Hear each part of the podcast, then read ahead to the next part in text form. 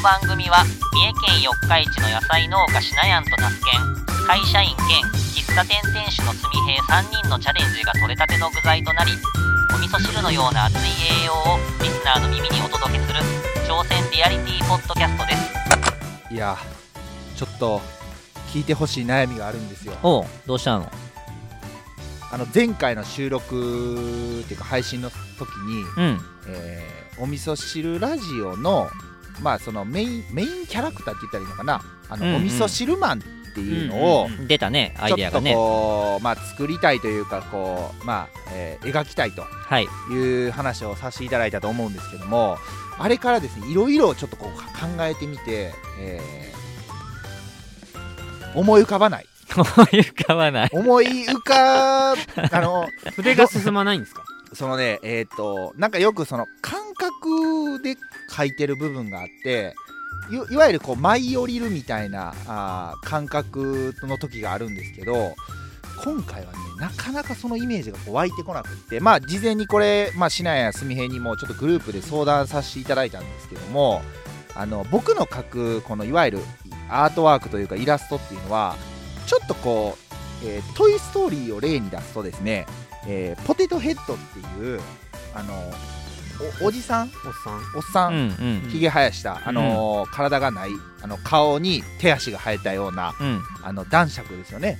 ああいう、まああのーキャラクターがいるんですけどああいうこうタッチが多いと思うんですけど、えー、とちょっとあれとは違うようなこうなんて言ったらいいのかな、えー同じ「トイ・ストーリー」で言うと、えーバズ・ライトイヤーっていうねちょっとこうロボットチックなうん。あー感じで書こうと思ったんですけどなかなかそこから先が進まないというううん。んちょっと状況に陥りまして。珍しいよね。いやこれはねここまでなんか詰まる感じなってそう。ほんでちょっとね本当にあのーこれ収録時にそのねあのまだちょっとそのいわゆる最新回というか前の週に撮ったやつがまだごめんなさいアートワーク待ちということで配信できてない中でのまた最新回の収録なんですけどもちょっとこのまたねあの収録をすることによって何かこうポッと出ないかなと。うんうん。はい、そのポッと出るのも当てずっぽじゃなくってまああのしっかりイメージを膨らましてうん。でちょっと書きたいと。お味噌汁マンに関しては、うんううん。んっていうふうにちょっと思ってるんであのもしねあのこう聞いていただいてる、まあ、みそなーさんあーでお味噌汁マンっていうのは私が思う僕が思うお味噌汁マンっていうのはこういうイメージだみたい いいね。なのがあれば ちょっと教えてほしいなとお便りで。うん。まあ絵に描けなくてもイそう。メージですよね。イメージでいいんです、うんイメージで。お味噌汁マンってこうあなたが聞いた時にどういうこう例えばえっ、と、まあ、身長が何センチぐらいとか、うんなんかあのまあでかいのかちっちゃいのかにもよりまー結構大事ですよね。で可愛いのか、まあ、強いのか、うん。えー顔がでかいのか足は短いのかとかうんなんかまああると思うんですけど、まあ、例えばね今もすでにある、はい。えー例えばアニメのキャラクターとかで言うとはい。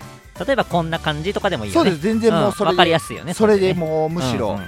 とにかくあのイメージがやっぱり浮かんでこないというか、うんうん。ことにはうん。ちょっとやっぱ僕もこう、ねなかなかこうそれぐらい欠けてるんですよね僕の場合。こうちょっとお味噌汁マンに今回は はい。なのでいいねね。熱量が。ね。いいっす久々になんかナスケンからその燃えてる感じ熱量いやーちょっとやっぱり。なんかあのねなんか新鮮ですねこのずっとこの1週間悶々としてて お味噌汁マン で。お味噌汁マンでかでお味噌汁マンをこう何か思い浮かべるためにまあその喫茶店に行ったりとかうえーなんかそのいつもと例えば違う YouTube の動画を見たりとおか味噌汁マンのために。そうですいろんな最近で言うとあの浦安鉄筋家族のアニメがね YouTube に上がってたんで懐かしいな。夜中の2時ぐらいにこうはって起きて 目覚めてしまったんで見てたら寝れなくなってしまって。アーティストやななんか。なんかねあそうーいううむうむ苦しみみたいな。はいはいはいはい。うん。なんかここまでこうその詰まるっていうことはまあいい詰まりだとあの後々ねあのーこう振り返った時にあの悩み悩んだ期間っていうのが良かったって思えるようにしたいんで、うん。ちょっとぜひ皆さんのねこうお力をお借りしたいとうん。思ってるんでちょっとこの冒頭ね、あのーまあそのすんごい暑苦しいようなあのちょっと僕の話になってしまいましたけども、えー皆さんのお力をね、あのーちょっとぜひ借りたいということで、うん。まあお味噌汁マンってなんやねんっていう人は前回をうんそうですね。聞いていただければ、はい。あの分かりますので。そうですね、うん。あのーぜひなんやねんって思った方は前回の放送聞いていただいて、うんうん。えーあなたなりのお味噌汁マンのイメージを膨らましてからお便りを 送ってもらってすで、にもうイメージがある方はうん。即ね。即メールを送ってもらえればと思いますね、はい。はい。まあ、僕やあのシナやすみへ以外の,、まあ、あのイメージでお願いします。なんかすみへみたいなキャラとかって言われたなんらあーか形がないものをこう生み出そうとしてるのが多分今までと違うんですよねそう今までですね3人のキャラクターってもういるじゃないですかキャラクターが。いいる。野菜の野菜のあのはい。毎毎月書いてるあやつもー食育通信の野ね、菜っていう形があるからあるあるある。書けるからけど今はもう概念を書こうとしてるので確かにね。もうちょっとこれは芸術的もうなんかうん。ちょっと範疇を超えてます僕の。ゼロ一だもんねゼロ完全一ですねまさに。ゼロ一。うん。うん。っていうことなんで。難しいですね。ねあのなのでぜひみんなで作ろうお味噌汁マンだね。そうですスローガンができた。うん。鎌倉幕府じゃなくって。みんなで作ろうお味噌汁 おも味噌汁マン。いやそれぐらいでも本当ねあのお味噌汁マンに僕もかけてるんですよ。うん。これ2020年刈り取らないといけないそうです、ものものですねこれはね。そうなんですよ。2020年おの。味噌汁マンをそして走らせたい、うん。えーゆくゆくはこうグッズ化などもね視野に入れてたりするんで、うんそういうちょっと海の悩うん。みを相談させていただきました。はい。はい、まあ、こんな感じですね。そうだね。はい。はい。えーというわけで皆さんからのねえーご意見もお待ちしております。よろしくお願いします。はい、えーとはい。今日は、えーということで、えー、すみへいくんのね、ちょっとお話をメインにちょったとね、えーやっていきたいと思いますので、えー引き続きお楽しみください。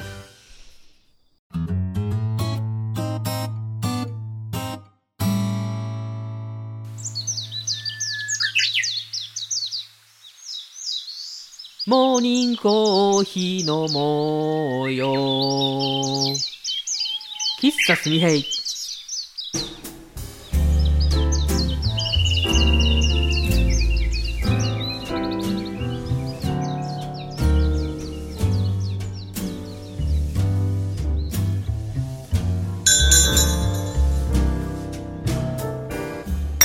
どうも喫茶すみへい店主のすみへいです。どうも。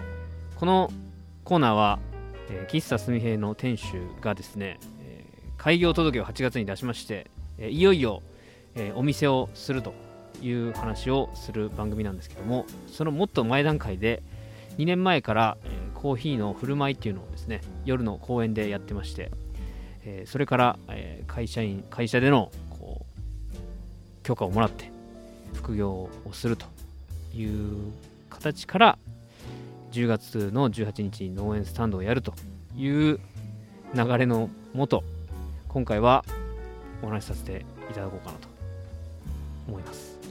ちょっと難しい。なんかこれもう自分で言ってて言っててなんかすげえ行ったり来たりしてましたけどしかも、この番組はって、お味噌汁ラジオ乗っ取った乗ねっ。取っちゃ喫茶店ラジオみたいになってる。この辺りもちょっとまとめた方がいい感じっていうかあれかな、うん。その喫茶すみへって何ですかってこそうやね。う言われた時にもともと夜の公園で振る舞っていた活動なんですけど、えーまあ、会社あーの方とやり取り会社の方とのやり取りの中で、えー副業という形で、えー週末というか、まあ、あの会社が休みの時にコーヒーを販売することになりましたみたいな。そうですね。さすが。さすが。うん。ようやくすると。の。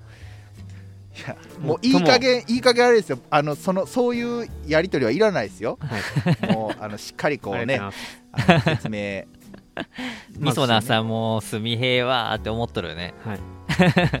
人に任せちゃってますから、ね、そういうとこは。まあ、まあいよいよね、まあ、その商売として、喫茶すみへいをやるということで、はい。まあ、10月18日に、はい。えーまあ、ナスケンのね、えーやってるマルホ農園の場所で、はい。まあ、農園スタンドそうですというね形の、やるんですよ、うんまあ、コーヒースタンドをね、まあ、はい。やるんですけど、はい、まあ、ほんまに今日がね収録日が10月の2日うんはいで、まあ、実質まあ2週間。そうだね。準備とか稼働できるのが、まあ、住平も週末やだけと考えると、もうほんま回数がないということで、何回？まあ3回？23回？23回？まあ休みの日は23そうだよね。3日ですね、3日かあと、うんうん。日土日。はいはいはい。です。なのでまあこの収録しながら、うん。まあこう打ち合わせというかね。そうですね。うん。そうですねまあ、あと住平のまあ課題的なところとかさ、はい。うん。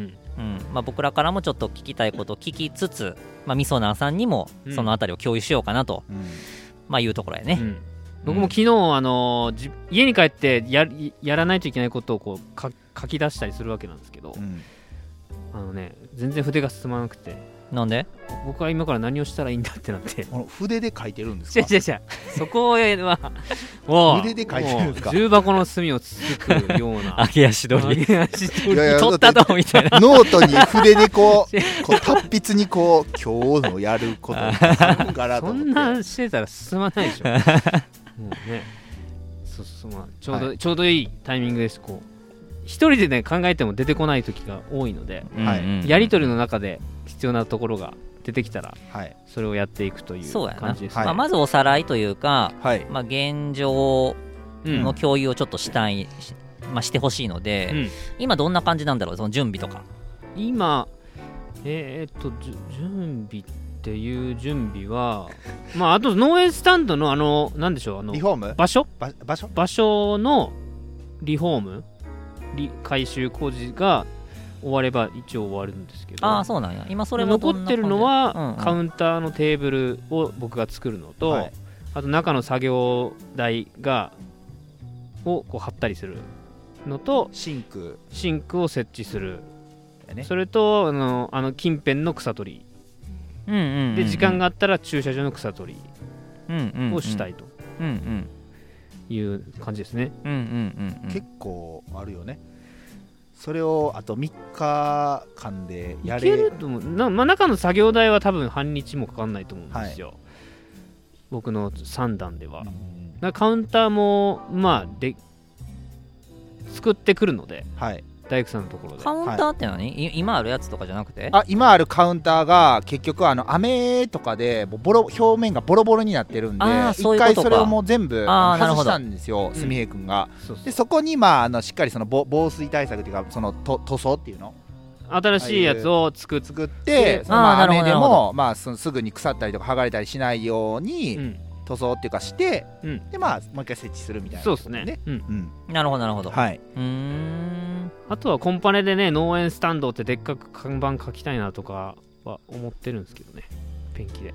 それはまたまあまあプラスアルファですね、うん、現場でちょっとこう打ち合わせながらっていう感じなのかな、うんうんうん。まあ、現状はあの農園スタンドのところに黒板を置いて、はいで県道を走る車に向か向かって宣伝してるというそうですね。感じですね。そうそう、うん。うん今すでに、えー、とその農園スタンドをやる場所には、え2箇所ですね。うん。あの黒板、えー、とコンパネを半分に切ったぐらいの大きさとあとまあその、えー、とちょっとまあその細長いコンパネを使ってとに、まあ、2箇所っていうか、まあ、農園スタンド、えーやります。コーヒースタンドやりますみたいな。10月18日、えー7時からやりますみたいなのはあ書いてあるんですけども、うんうん。結構まあアナログなんですけどもあの見ていただけてる方もちょこちょこ見えて、うんうんうん。SNS での反応もあったりしてるんで、うんうんそうなんまあ最近ね四日市の方ともつながり出そうですねしたじゃないですか。そうすると僕らが活動している範囲のツイートが結構見えてきてそうですね。でたまたまあの道沿いを通ったあの方が写真撮ってあげてたんですよ。そうなの？農園スタンド着々と準備進んでますみたいな。そう。のを書いて投稿してくれてる方もいて。あの収録前に言ってた方がはいはいはい上げてくれてみそなさんねそうそうみそなさんが上げてくれてて。はいはいはいはいはい。はい。でナスケンの話によるとあの農協関係でしたっけ？そうです。あのえっ、とスーパー関係の方？えっ、とあえっ、と農協のあの方とちょっとその別で話すばばあのえっ、と時間があったんですけどその方からあそういえばここでやるんやんねみたいなみたいなことを聞いてるんであの道をその場所あのね県交通量の多い県道沿いなんで通られてる方はおそらく気づいてるというか、うんうん10月18日に何かやるんやなみたいないうふうには思ってるのかなと思うんですけどまあまあ告知はねそういう形でまああうんうん。のできてるとしても、他の部分ですよね。あと作業面とかは、うん。まあまあなんとかできるとしても、うん。えー、と当日のまあ人員であったりと当か日のオペレーションってやつですね。そうですね。とかあと価格ですよね。価格がね、はい。まだ決まってないんですよ。うーん。あれ駐車場は？もうあれ駐車場はこ日曜日にうんそうですね。一応僕那須研とそこの駐車場の持ち主の方のところ挨拶行くん行行って。こうかなと。はああでちょっとこんうんうんうん。今後使わせていただくことになりますみたいなはいはいはい話はまあちょっとねあの菓子折り持っていこうかなと。うんうんうんちょっと最初が肝心なんでいつも僕があのひまわりのイベントとか、えー年末のねあの直売とかするときに、まあ、お借りしているというか駐車スペース道あの僕のビニールハウスその公園、えーの農園さんであるところの道挟んだ、まあ、向かい側にちょっとまあ空き地があるんでそこのまあ地主さんに、えーちょっとまあすみへ連れて挨拶には行こうかなと思うんですけど、うんうん。まあ、そういった形で駐車スペースは確保できるとして、まあ、あとやっぱりその、ね、さっきも言ったように、えーオペレーションとうん。値段。そう、まあ、と僕のこん感じか、まあ SNS の感触だけですけどはい、なんかめちゃくちゃ人来てくれそうな雰囲気を僕は感じているんですよ。もうすでにほんでテンパってるんでそうそうそう。もうなんかあの前回怖くないんですかみたいな話をナスケンにされてあのブルーになってませんかみたはいいな、はいはいまあ、なってませんっていう、まあほまあ、なってないんですよ、うん。そそういうブルーには。はい。ただ当日のオペレーションあたふたしてる恐怖っていうかはい。対応しきれずにやばいみたいなのはすげえ容易に想像できてはい。それに恐怖を今覚えてますねちゃんと回せるんだろうかみたいな。そうそうっすね。トラブルが。トーストとか余計なこと言わんとけばよかったなとか思ってますし実際家でもね トースト焼きながらドリップとかするんですよ。うんうんうん。ただそれあの人と話しながらそれ両方できるんかなみたいな。その焦げ焦げすぎないかなみたいなね。えそれはうん。やらないっていう選択は、ま、あるんですか？トーストに関して。トーストやってみたいんですよね、うん、当日は純平だけ？だけです。もう一人で全部やる？今のところそんな予定です。あー。まあ今のところというかまあそその予定です。クッキー？それも前日。小園の本人いやー来る来てくれると思うんですけど、はい。あのオペレーションのお願いとかはしてないです。マジで、であの朝僕7時にやるんでうん。その7時に来てくれる来てもらうのも申し訳ないから、うん。前日にもらいに行くっていう感じにしてますけどね。うんその朝一で、まあ、クッキーも限定では渡す予定なんですけど、はい。最初の30杯とかね。はい。そうなってくると最初からいるじゃないですか。はい。そうなると最初にいてくれないといけなくなっちゃうのでそしたら最初にいたらもうずっといることになるじゃないですか。はい。だからもう僕ずっといるもんやと思ってた。だから純平ともう一人要は二人で回していくと思ってたんですけど一人か。全然僕はその気気気もないというかお願いしてないですしね。だ大丈夫？それわかんない。え？いやもしかしたらギリギリでお願いするかもしれない。それは今今の段階でもお願いしようか悩んでるとこでありますけど、ん。ナスケンのねその幼なじみ幼馴染でいつも、うんうん。あの手販売伝ってくれるね。そうそうそう。うん。サポート女の子がいるんですけど、はい。うん。まあ、今回も、えっとまあ、来るよみたいなことは、まあ、言ってくれてて、うん。あそうなんだ。それは大丈夫なのか？いやわかんないいやわかんない。いやなんかねその人に来てもらうまあそのナスケンのことをもう差し差し置いて言います。い差し置くというかあれなんですけど、あの人がき人が手伝ってくれるということはなんはいかそこにもお金が発生してしまうじゃないですか、はい。お金が発生してしまうともともとの売り上げ全然ないのに、はい。それを賄えないっていうのがあって、はい。ちょっとそこでお願いをちょっと控えてるというかはい。振る舞いの時だったらああちょっと手伝ってみたいに言えるんですけど、はい。お金を今回いただくみたいな形をとっていて、はい。で売り上げを少なくとも取ろうとはい。今回してる中で人を一人雇うっていうのがいや、まあ、や雇うって言い方あれやけど手伝ってもらうっていうことはなんかただでやってもらうことじゃないなってなんか僕は思ってて、うんまあ、それは言ってないんでねどう捉えられてるか分かんないですけどお願いしてちょっとお金出せないけどっていうお願いはしてないんで。ただ僕はそういう思いがあったので、うん、もうずっと一人でやるつもりでしたね。うーん。なるほど一人でやらないと採算取れないみたいな感じだと思うんですよ。この時間帯で。なるほどね。それはだから値段まだ出してないって言ったけど、うん。ある程度の値段のおおよその値段っていうのは多分おそらく出てると出てます思うんで、ね。うん。そこのラインで考えた時に、うんもう一人入れるのは無理っていうことか。うん。そしたらもうトントンになっちゃう。トントンだとね。うん。まあとりあえずまあ一人でやるっていう前提でいいんじゃない、はい。まあ、もしねその、まあ、ちょっと手伝うよみたいなうん。形で、まあ、そういうお給料とか、まあ、とりあえず、まあ、それはなしとしても、うん。まあ、そういう声をかけてくれたら、まあ、それはラッキーぐらいに思っといて、うまあ、今、そのすみへいが言ってた通り、まあ、確かにそうやなっていう部分もあるから、まあ、とりあえず一人で一人でやる。っていう前提でまず計画を立てるっていうのはいいと思う。ううんん。うん。まあ、その時に、さっき言ってた、ね、まあ、その事前に例えば SNS 見てくれてとか、まあ、僕らの知り合いが来てくれる分には、うん。まあ、知り合いなんで、うんうん。うんまあ、ちょっと待っとってとかさ、まあ、そんなんは言えるし、まあ、向こうももちろんそのあたりは、あの、ね、えー分かってくれると思うので、うん。まあ、そんな問題にはならないかなと思うけど、うん。どっちかっていうと、もう本当地元の人というかさ、ね。通りがかりの人とかで、えー来てくれた時に、じゃあ例えば車どこ止めんのとか、うん。あと、いつコーヒー出てくんねやとか、うん。まあ、そういうのがやっぱりバタバタしちゃうと、そこですよねあんま良くないから、まあ、そのあたりだよね。うんうん。うん。うんまあ、あと、その、当日いくらで提供するかとかは、うん。まあ、最悪まあギリギリでも、まあまあまあ、ねそれは、うん決めれるから、まあ、そのあたりうん。を、まあ、その、ね、ナスケンの一応場所っていうのと、うん。まあ、今までもいろいろ直売やったりとかイベントとかやってるから、うん。まあ、そういうお客さんの流れとかさ、まあ、その辺をまあナスケンも含めて、まあ、この場所である程度すり合わせは、まあ、しとくと、まあ、当日も安心やし、うん。うんうんでまあ、一人でやるから、まあ、当然その提供時間が少しかかるとか、うん。あのーまあ、しょうがないじゃんね。それはもう仕方ないよね。だって作り置きできないからさ。うん。コーヒー何杯も最初に入れといて。うん。ポポポポって出してくるのはむず無理なんで、うん。うん。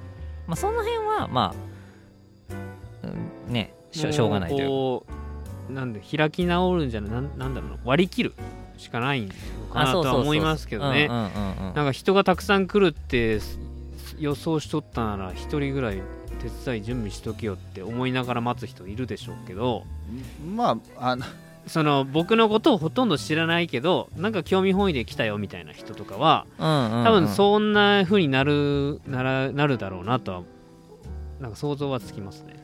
あーまあやけまあいもうでもそれ気にしだすとさう、ん、でも割り切るってことですね。うん、だからまあそのなんその人そうやって思う人のうん。基準っていうのは、例えばまあコンビニのコーヒーとか、うん。いわゆる、えーっと喫茶店のうん。まあまあコーヒーとかっていう感じじゃない。そういうのが基準になると、うん。そこから比べると、うん。まあ、例えばコーヒーくださいって言ってから、うん。その5分10分ってかかる場合もあるじゃないですかすみへの場合は。う、ん。もうそれはもう例えばあらかじめそういう文言をボードとかに書いておくとか、うん。うんそうだね。そういうふうにもう、ま、待ったら待った分だけ美味しく感じますって書いといたらもそうか。うんいいと思う。一杯ずつ丁寧に入れてる。入れてますみたいうな、はい。少しお時間。いただく場合もありますみたいなとか。だから逆にその一人でやってるっていうのをうん。そのマイナスにするんじゃなくて、そうだね。そうそうそうそう、まあ、プラスにすればいいし、まあ、その待ってる時間ちょっとね会話したりだとか、待ってる時間に読んでもらうやつね。そうだからまああの喫茶すみへそのここういうこのあの今日に至った、うんうん。例えばまあそうやって経緯をうん。そうやってチラシやんねにしておくとか、うん。もしよかったらあのこれ読んで待っててもらったり待っててもらえませんまあ待っててくださいみたいな感じで書いとくとか、そうですね。それはいいね。したらいいのかなとは思うんで、あれまあそういうふうにまあ逆にしていくしくそうですね。感じかなはい。そうします、うんうんそんな感じだな。うん、まあ、あとは、まあ、当日まあ迎えたらもうなるようにしかならないんで。うん、うんそのえっ、と時間は一応7時から12時っていうふうに聞いてるんですけどもうそれでややります。もうスパッと終わる？スパッと終われれば終わる。終わる。スパッと終われないかもしれない。初日の出コーヒーもスパッと終われなかったですからね。まあ、結局7時半とかぐらいまでいた気がするんで。うん、うんうんうんいたね。いましたよね。まあ残ってくれてる方も結構いたし、はいはいはいはい。まあじゃあ今回で言うと12時頃みたいな。12時頃って知ってます。なるほど。正午頃。っうんうんうん。て感じで。そうだね、えーなんか無駄にやっぱりそういういわゆるさなんかその、まあ、純平がやろうとしてることって僕そのああのイメージで話しますけどサービス業みたいな感じじゃないですか。喫茶店喫茶店はサービス業業になるの？だからそのサービスっていうことはさやっぱりそのまあそこに来るお客さんからしてみたらさコーヒーって何分その人その人にもよりけりやけど、まあ、頼んだら何分ぐらいで出てきてとかっていう多分基準みたいなのがそれぞれあるじゃないですか、まああるでしょうね。う、ん、だからそれに沿ってればいいですけど、うんまあまずまずそれには沿わないじゃないですか。おそらく。まあ、いっぱい、まみね、人がそうそう。来ただかららあの本当にだからあのそのひょっとしたらうん。来るお客さんの中にそういうのを、まあ、平気で言ってくる人おるかもしれないじゃないですか、うんうん。まだなんかみたいな、はい。もうあのもうあの本当にそういうお客さんいたらこれはすいませんって言うべきなのか。いやすいませんって言うべきまあ多分言うと思います僕は。あの公演でやってる時も、はい。僕の意思とは沿わない方とも結構いいてあ早くくれよみたいなってこと？そうです。振る舞いでコーヒーを出しているのに「はよ出せ」っていう人もいたしなるほどね。あのうん。あこれ自分で焙煎してないのかみたいな。はいはいはい。こととか、なんかこういろいろこう言われるんですけど、はい。文句は言わないですかね僕はそれに人に対してはあすみませんそうなんですみたいな感じで受け流すふりをしてます。受けてますけど。でもぐさっとささっしてますね。いやね。そそこがちょっとし心配な部分ではあるかなと思って、うーん。そのね、メンタル的な。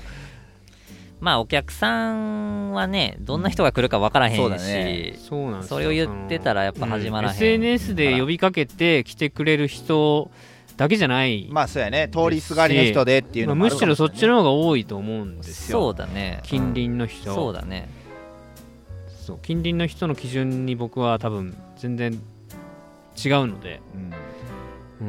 うん、そこが難しいなっていうのとあとはもうこれはまだやってないんで分かんないですけど、うん。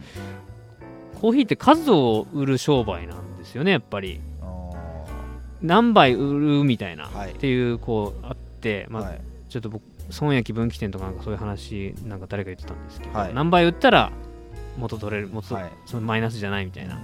でいもうなどんな考えても何倍売るかなんですよ。でただ何倍売るって言っても提供できるスピードっていうのはもう限られてくるので、なんかそういう数にこだわらない喫茶の店のやり方ってないのかなっていうのは、まあ、ぼんやり考えたりはしてますね、うんまあ、当日1人しか来なくても成り立つ喫茶店みたいなものが僕はすごいやりたいなっていうのはやってないけどなんかそういうかんあの原価計算とかしながらうん。なんかそんなのを考えたりしましたね。あとは普段あのリフォームの工事を主にして,、してるので、なんかそのそれのこう金額差にちょっとこう戸惑ってるというか。どういうこと？金額が違うじゃないですか。僕が扱ってる額って。こえーっと純平が会社員として扱ってる金額と、コーヒー一杯の金額かってこと？あるああのーどっちかというと会社さんとかうん。メインだし、まあ1億とか2億とかそんな話じゃないけど、はい。まあ、ゼロが1個多いんですよね。はい。リフォームの工事とかって、はい。普通に30万とかはい。100万とかの工事をやってて利益の計算とかするんですけど、はい。利益が何百円とかの世界になっているのでなんはいかそれに少し僕は戸惑いがあある、ほまあ農家さんとかだったらその辺は多分分かると思うんですけど、うん。そのコーヒー1杯の利益がいくらでううん。100, 100円それをたくさん売るみたいな、うん。で野菜も多分そうやと思うんですよ。うん。ただなんかなんていうのかなちょっと拍子抜ける感じってこと？そうっす。あ一日でなんか言い方あるけどあこんだけなんやって思ってしまう自分がいて。うんうんうんうん。そのシミュレーションしてね。はいはい、はい、1日100杯売れたらなあ利益がこんだけしかないんだって思っちゃう自分がちょっと恐ろしく感じました、うんうんなんか今からやろうとしてることに対して、うんうん。まあ、それはやっぱりこう今まで振る舞いでやってたからそこまで気にしなくてもよかったことが、うんそうやって一杯いくらかでやっぱりもらおうとしたら、うん。もらおうとしてるから、うん。そこにがどうしてもこう、うん。今までとは違うっていうかうん、ところなんかすごいこう、なんでそんな風に思っちゃいけないのは分かるんですけどシビアに考えると。まあ、ね。そうだね、まあ、そう数字も大事なんだけどなんかそこを超えていってほしいっていう気持ちは僕はありますね。初めてアルバイトした時の時給とかの感覚かな。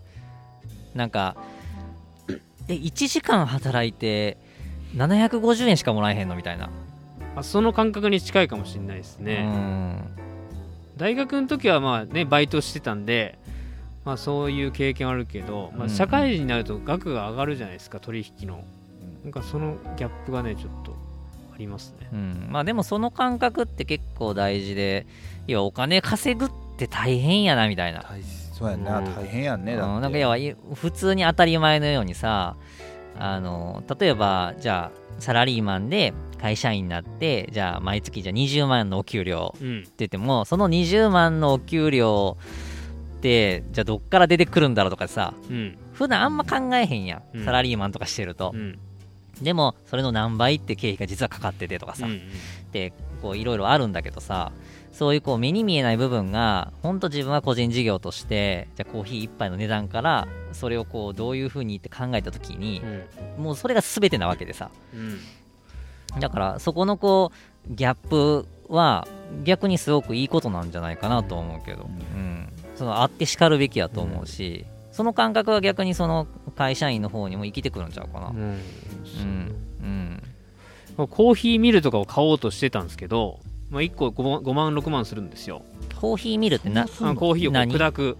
あ砕く。豆を豆を砕く。粉にする機械が、まあ、あって、うんうんうん。まあ、欲しいのは5万ぐらいのやつなんですけど、うんうん。まあ、それを買ったとしたらこれ何回営業したらいいのっていう風な計算になるわけですよ。で僕月に1回2回の話をしてるのでこれいつになったら払い終えるのみたいな。うんうんでまあ個人事業主でやってる人からすればあそれはあの経費で落ちるからみたいなこと言ってたけど経費で落とすほど売り上げないしっうんて そうだね。なんか そ,、まあね。んなのも考えますね。設備投資といえども、うんまあ、例えばそれを入れることによってこんだけ時間短縮できて、うんうんうんじゃあ50杯しか提供できないのが100杯になるとかさ、はい。まあ、それ先に見込めるんやったら、まあ、先行投資でやっても全然できる、うん。まあ、そういうことかなと思うけど、うん。うんねなんかうん。そうだね。あんまり考えたくないところであるんですよね。そそういう、うん、なんか、まあもともと振る舞い出身やしね。そうだね。そこそこそこそこやね。そこの部屋でね。うん。あとはまあねすみへの場合はまあ基本的には会社員の顔があって、うん。そうだね。でその裏面というかもう逆サイドで個人事業主とのとしての顔があって、うん。まあ、別に喫茶すみへで当日蓋開けたらもうマジで一人もお客さん来んかったと。うん。でも別に路頭に迷うことはないじゃん。うん。なんかそういうちょっとハイブリッドな感じだから、まあ、余計ちょっとその感覚はあるかなとはうん。思うけど、まあどうせやるんやったらやっぱりえっ、とある程度ここぐらいまでは出したいとかはやっぱ決めてやった方がね、そうですよね。いいと思うし後で振り返った時にどうだったかっていうのは分かるやん。うん。なんでやっぱり、えー、と営業時間7時から10時やったら8、9、10、11、12、5時間。うん。5で5時間のうち、えー、とどんだけ頑張っても、えー、と1人でやるわけやから1時間あたり何倍てマックスうん。何倍提供できるってのは計算できるわけじゃん。うん。かける5でしょ？やったらもう最大の売り上げがもう分かるやんね。うんうん。だからそそれ以上は接客が入ってくくるともっと減るんですそうそうそううそうそう。だからそれ以上はいかへんしうん。だからもう天井はまず決まるわけ。うん。であとはそのさっきのそのサービスの、えーそうやね、そのお客さんとのやり取りだったり、えーそれにまつわるいろんなことだったりっていうのが入ってくるから、まあ、それと折り合いつけて、まあ、目標値、うん。まあ、一応基準を決めて、うん、そう。本置いとく？うん置いときましょうか。ね。うん。なんかそのあのーこれえっ、と直近で SNS ツイッターであの1500万っていうワードがあの農業コンサルの方からね。出たツイートがありまして、うんいわゆるまあまああのもうねおそらくおそらくというかまあその要は1000農業で売上1500万新規収納で新規収納3年目で農業の売上が1500万ないやつは、うん。まあだダメだ的なねうん。え感じのツイートツイートの内容だったんですけど、はい。まああのまあやっぱ農業コンサルの方って結構 あの発言があの割とトゲトゲしいこ時があって、えーはい。まあ、農家の人から結構反発が出るとかっていうのもうん。たびたび僕は目にしてきてるわけで、まあ、今回も似たような反応だったわけなんですけどで結局まあその、えー、とそのツイートを見た時に僕が僕何も反応しなかったんですけど、まあ、どう思ったかっていうとその売り上げはやっぱりその経営規模とか労働力ですよねとかあと作る作物とか、うん。あーまあそのそもそもその人がどこを目指しているのかにもよりけりなんで、うん。まあ、一概にちょっと判断できない部分はあるんですけど、うん。そのおまあ、今回の純平の話に、まあ、それをなんかこうちょっと、まあ落とし込むっていうかちょっと照らし合わせた時にあの結局その売り上げ1500万とか1000万とかを上げるためにその一定期間その作物を種をまい肥料を振って種をまいてそれをいつ何日間何ヶ月か育ててうん。で収穫して袋詰めして出荷して出荷先出荷してお金がまあその後に入ってくるわけじゃないですか、うん。でもその純平がやろうとしてるこういわゆるコーヒーを提供するのって提供したらもうすぐお金入ってくるじゃないですか、うんででそのいわゆる利益率っていうのはなんか案外その良かったり手間からしてみた時のねうん。期間も短いわけやし、うん。だってコーヒー例えばコーヒー豆からね純平がその生産してたら、うん。とんでもなく時間とかかかるわけじゃないですか、うんうんでもコーヒー豆をすでに例えば焙煎してあるものをひいてコーヒードリップしてうん。提供したらもうそれでお金が、まあ、言うたらもう数分数十分でうん。もう現金化できるわけじゃないですか。そうですね。で、まあ、売上自体はその、まあ、ビそのビビたるものかもしれないけどそれに携わってる時間からすると金額は少ないけどなんか案外いいのかなと思ったりうん。そのあ普段会社で扱ってる金額が、うん。とそのコーヒーの販売する金額が違うっていう話出ましたけどその会社で例えば100万とかのその工事請け負うってなってもそれにまつわるその材料代とか職人さんの手間賃とか、うん。工事期間とかを考えると結局それはまあもちろん妥当な金額なわけじゃないですか。まあ。でもまあ純平がこうやろうとしてるのはコーヒー豆の生産からじゃなくってまあコーヒーひいてドリップしてっていうこう時間軸で考えた時に、うん。なんか別にそのそれはそれでまあこういうスタイルもありやなみたいな感じでもいいっていう考え捉え方でもいいのかなと思ったりうん。したんですけど、はい。なんかうまくまとまらないけど ごめんちょっとよくわからんかった。な なんて言ったらいいのかな、なんか、すいません、ちょっと今のところカットでもあれなんですけど、ナスケが何を言いたいのかね。たまにあるんですよ。わかる。なんかだからナスケのこうなんかね伝えたいこの熱い思いを頑張ってこう言葉にそう言語化しようとそうしてもそうしようともうめっちゃそれはめっちゃ伝わるんやけど。最後まで聞いたけどちょっとなんか。なんて言ったらいいんかな？ちょっといや誰かラスケンらしいけどもうみんなはてなはてなはてな聞いてる人もそうかもしれないけどうんまあまああのー今回はなんかイベントってイメージがめちゃくちゃ強いんではいとりあえず行ってみようっていう人が多分大多数なんですよ、はいはい遠くから来てくれる方もそうですし、はいあのまあ今日今日その看板見てあなんかあるな行ってみようっていうでその人たちがずっと来てくれるかっていうとそういうわけじゃないんで、なんかそれはなんだろうな。うんなんかイイベントだから来てくれるんだって思ってあのなんだ。あの。なんか僕のあれですね。ちょっとなんかであのちょっと映っちゃいましたね まあ、イベント効果は まあ大いにあるから、まあ、2回目、3回目で来てくれるかどうかっていうのは本当今回にかん今回の僕のやり方次第なのかなと思うし、まあ、最初の前前も話しましたけどその数にこだわりたくないっていうのはそういうイベント性で来てくれる人ではなくて継続的にこう関わりを持てるような仕組みを作りたいなと思ってますね。うん。ということはあの今回のその農園スタンドっていうのは、もうあの場所でもう定期的に今後もやっていくようなイメージなんかな？やっていく予定です。あなるほどなるほど。年内はとりあえず、うんうんうん。でもあそこがまあ一個その喫茶すみへの、まあ、店舗を構えるそうですね。表現する場所であると思いますし。場所ってことだよね。うんはい。うんで、その諏訪公園でやってた活動もこれか年内あの1回2回やりたいなと思ってカレンダーに、まあ、一応予備日予定日入れてたんですけどその市役所の方とやり取りをしててやっぱり不特定多数の人と関わるのがちょっと難しいなと。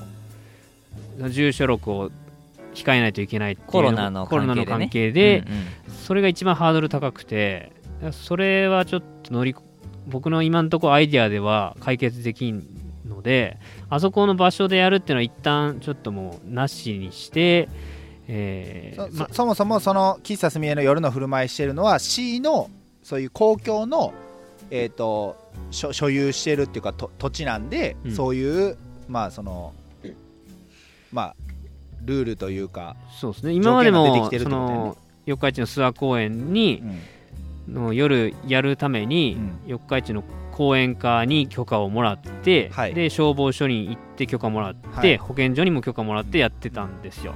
はい、で、まあ、公共スペースなんでそれはまあ当たり前のことなんですけども、その公共施設を使う上でうん。四日市市としてのこう条件がはい。コロナで出てきたんで、うんまあ、それを守れないなと思ったから、うんうん。ちょっと今回やめようと。でも、まあコロナが落ち着いた、落ち着いてその条件が緩和されるんやったらもしまた行きたいなとうん。思うんですけども。でもいつになるかわからんもんね正直。わからないですね。ただそれで無視してやるのも違うしそうだね。僕の中では、うん、でまあでも夜の、ま、時間にコーヒーをこう提供するっていうのはすごく僕の中ではなんか結構コアなところを占めてて、まあ、今回朝やるやりますけどやっぱり夜やりたいんですよね、うんなるほどね。うん、夜こう気持ちがこうさまよう時間帯だとなんですね僕は。ただ多分そういう人も多いんじゃないかなと思っててその人たちが一回こうフラッと寄り寄りつく場所さまよう人々のよりどころになりたいし、うんうんはい。まあ、そういう場所が僕も欲しいしあんまり夜遅くまでやってるお店ってやっぱり今のご時世本当少なくなってきてるので、まあ、バーとかねそういうところに行けばありますけどだからそういう場所を僕は一人でも利用してくれる人がいればやりたいなと思ってて、まあ、こう年内それをやりたい。あの場所で。うんうんただでね本当住宅地でい片田舎で人が本当に来るかどうかはすらわからないうん。状況なんですけども、うん。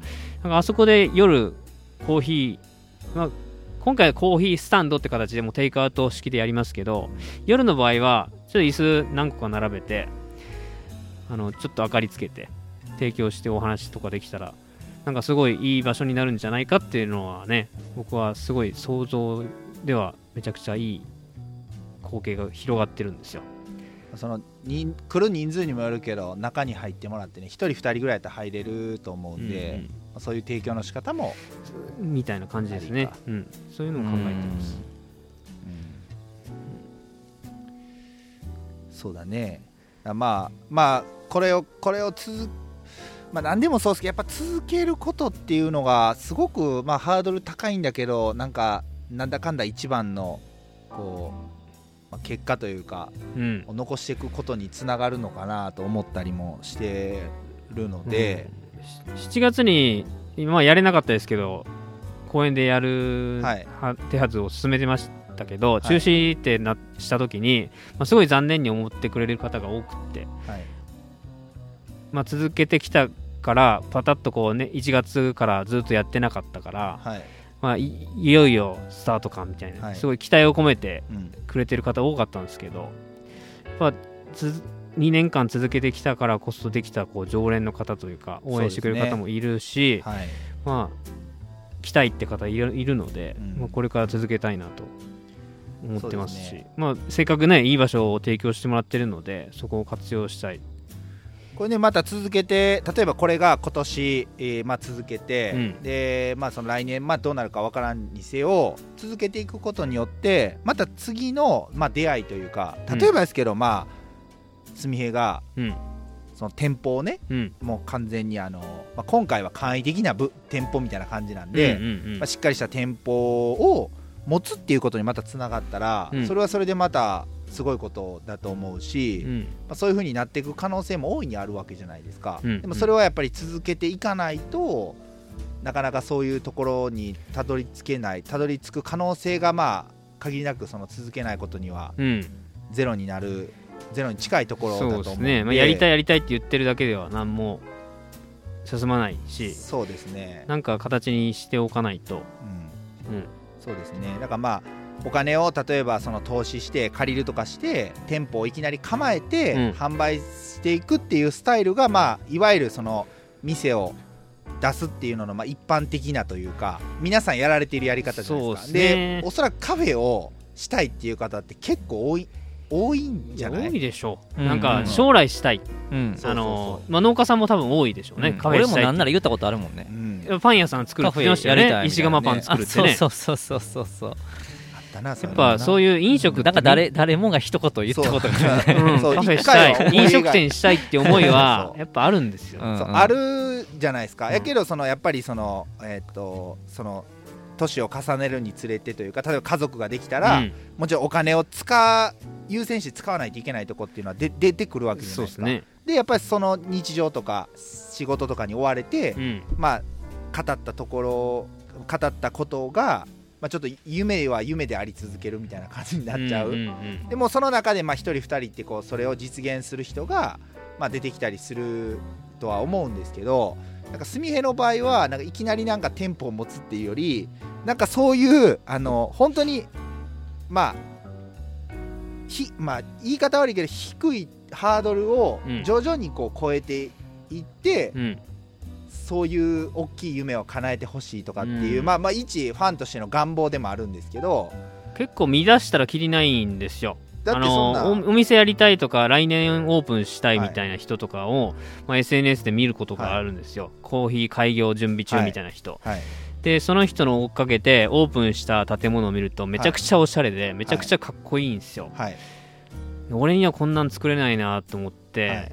なんかああえてこう何もない状態だから、はい。こうできてない部分も認めてもらえるっていうの、はい。いうあのはハンディっていうんですかね。なんだろうななんかそういうのはありますね。うん。まあお金かけたらなんぼでもできるやないですか。お金借りれたらおね金借りたり、まあ、誰かのその、ね、力を借りてあのお店をボンとうん。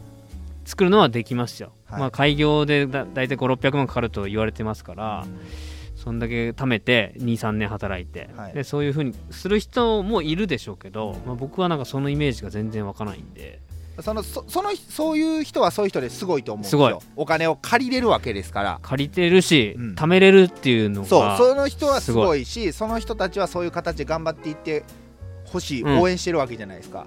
けどまあその純平はまあではそれではなくって、うん。もうもっと別の方法というかうんうん。で頑張ってほしい。っうん。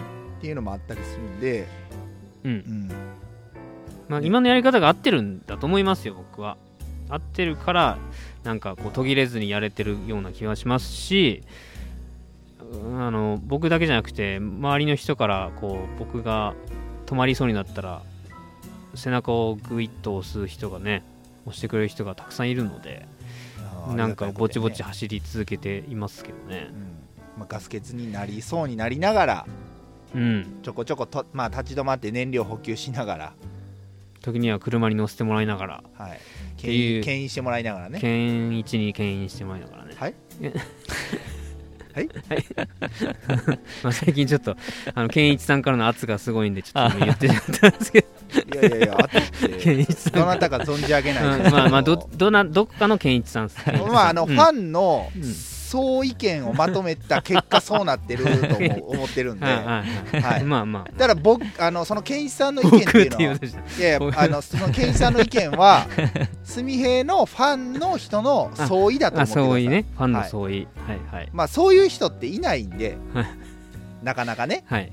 みんな応援してるよとか、うん。頑張ってよなんですけどそこから先はななかったりするじゃないですか。まあねそこまで言うのにも力いりますからエネルギーがね。はい。こう責任を取らないといけないみたいなこともまあ責任取らなくていいんですけどやっぱアドバイスをしたら、はい。なんかす関わってしまったことになるので、はい。それなりにこう責任感を感じるじゃないですか人って。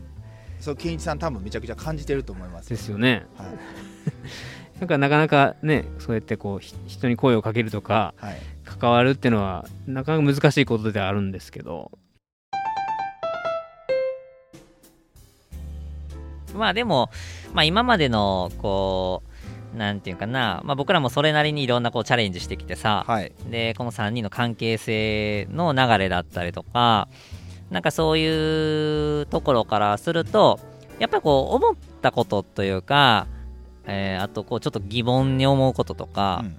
あと手伝ってほしい時に手伝ってって言うとか、なんかそういうのはちゃんと言ってった方がいいかなっていうのは思っとって、えー包み隠さずというかさ、で結局なんかギリギリになってあのーバババタバタすとかするとかさ。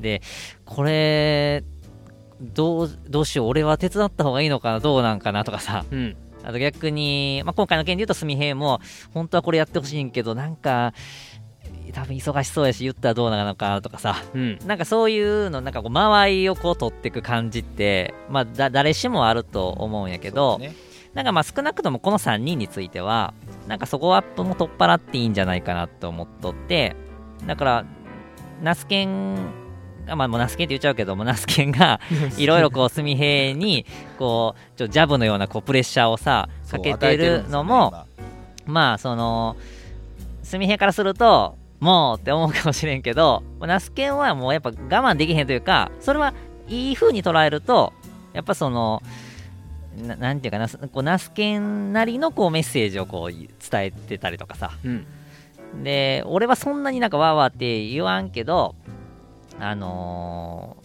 それもなんか言言ってった方がいいのかなっていうのはちょっと今ちょっと話しながらも思うし、逆にそのすみへい自身も、今ちょっと心配なことがあるんやったら、うんやっぱそれはこうオープンにしてさ、やってった方がいいと思うからう、んうんうん。なんかそそこのなんか遠慮は、まあ、マジでいらんのじゃないかなって、うんうん、思う。で、まあ、やっぱそのすみへいの性格上、まあ、基本的にやっぱ喫茶すみへいってすみへいのもんやからさ、うん。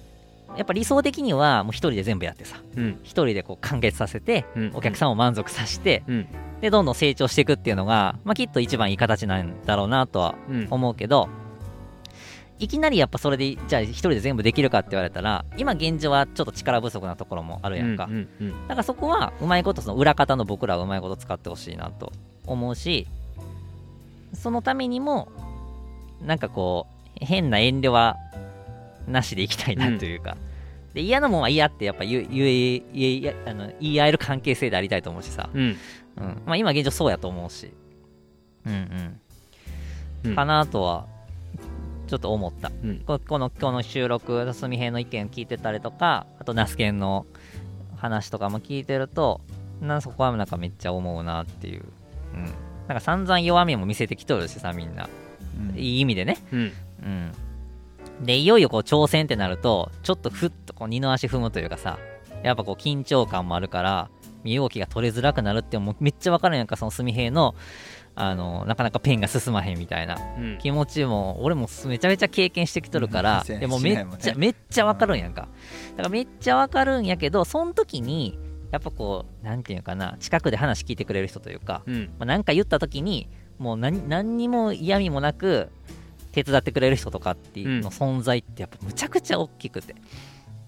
うん。だから純平にとって僕らはやっぱそういう立場でありたいなと思うしで今回の、え喫茶すみの農園スタンドも周りから見たらもうなんていうのそんなめちゃめちゃ大きいチャレンジというよりかはうん小さな一歩って見えるかもしれないけどやっぱ純平にとっては大きな一歩うん。やし僕と那須健もやっぱりこう純平の昔からの過程を見てきたらあのついにって感じやんか。だから楽し楽しみうんうんうんやし、純粋に。で成功してほしいと思うし。でそのためにやっぱできることも探しているところはあるからうん。なんかそういう感じでいきたいなっていうのはちょっと思いましたその話聞いてて、うんだからまあとりあえずね、まあ、今日はあとまあね純平からもちょっとざっくりとした段取り、うん。まあ、教えてもらって、まあ、そこでちょこちょこ出た課題もあるし、まあ、言うててもそんなにねもう回数がないんで、ね。まあその平日ね、まあ、純平仕事の時もあるけど、まあできる限りちょっと、えっ、と、まあ現場にいるのはナスケンなんで、まあ気になる点とかがあれば、うん。また共有ちょっとしていきつつね、まあ動ける人が動いていって、いい形でね、うん。うん、あのー当日迎えれたらなと。うん。は思います。うん、まあお味噌汁ラジオの収録も、まあおそらくまだ、あと1回、2回ぐらいはこの話、まあ、できるかなとは思うんで、まあここでも話してきつつやけど、まあちょっと若干のタイムラグが出るんで、ね。うん、これみそなーさんでこう最新のこの農園スタンド情報うんが知りたいっていう人はどこで拾っていけばいいんやろ？ツイッターが一番なんですけどその最近 LINE 公式を作ったんですよ。おまあ作ったというかね去年そうそう喫茶すみへいのね。ねうんうん。2019年にはできてたんです実はあったっね。実はあったんですけど 最近公にしたっていう。はいはいはいはい、うん。でどうなんですかね？LINE でたくさん来るのってどうどうなのかなと。まあ、よく言われるのは1週間に1回。あそうやね。あ、まあで僕らのお味噌汁ラジオも1週間1回ぐらいですよね。うん。あとその LINE はその Twitter とかさうん。ああいうのと違って欲しい情報が欲しい人しか基本登録せんじゃん。うんうん。そうだね。で例えばよくあるのは、えー、と企業のアカウントとかでさ、うんはい登録するとクーポンもらえますとか、LINE スタンププレゼントとか、あるね。ああいうのってさ最初は登録するけど欲しいもんもらったらあとブロックしたりとかそうですね。したりとかするやんか、うんうん。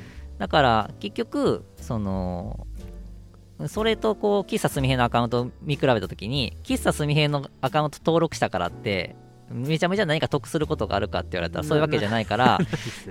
ということはえー、と喫茶すみへいの LINE アカウント登録した人は、うん。喫茶すみへいの情報が欲しい人でしょ？おイコールファンの数じゃん。ほうほからしたら、うはい。喫茶すみへいの情報が飛んでくることってうん。嬉しいわけ。よで欲しいからさ。はい。逆に送ってこんかったら送ってこいよって思うわけ。はいはい。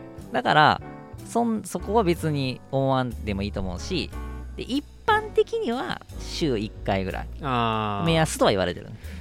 そうだな僕今発信するものの中では、まあ、ツイッターが一番で、うんうん。で2番目にフェイスブックのイベントページですね、はいはい。イベントページを毎回立ち上げるので,、うんうん。でそこに近況を載せていく喫茶すみへいの Facebook ページ。ページはい。を、まあ、今までもそれで作ってうんうん。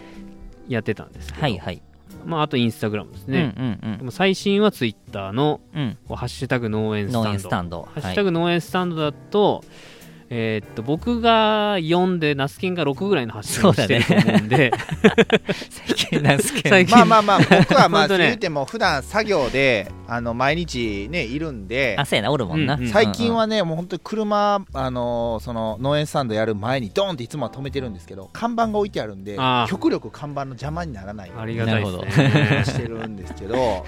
細やかな配慮ありがとうございます。いやいやいやいやまあねやっぱりあのまあ言うてもまあ告知してね、うん。やっぱり一人でも多くの方にまあ立ち寄ってもらえればなとうん。思ってるんで、そうだね。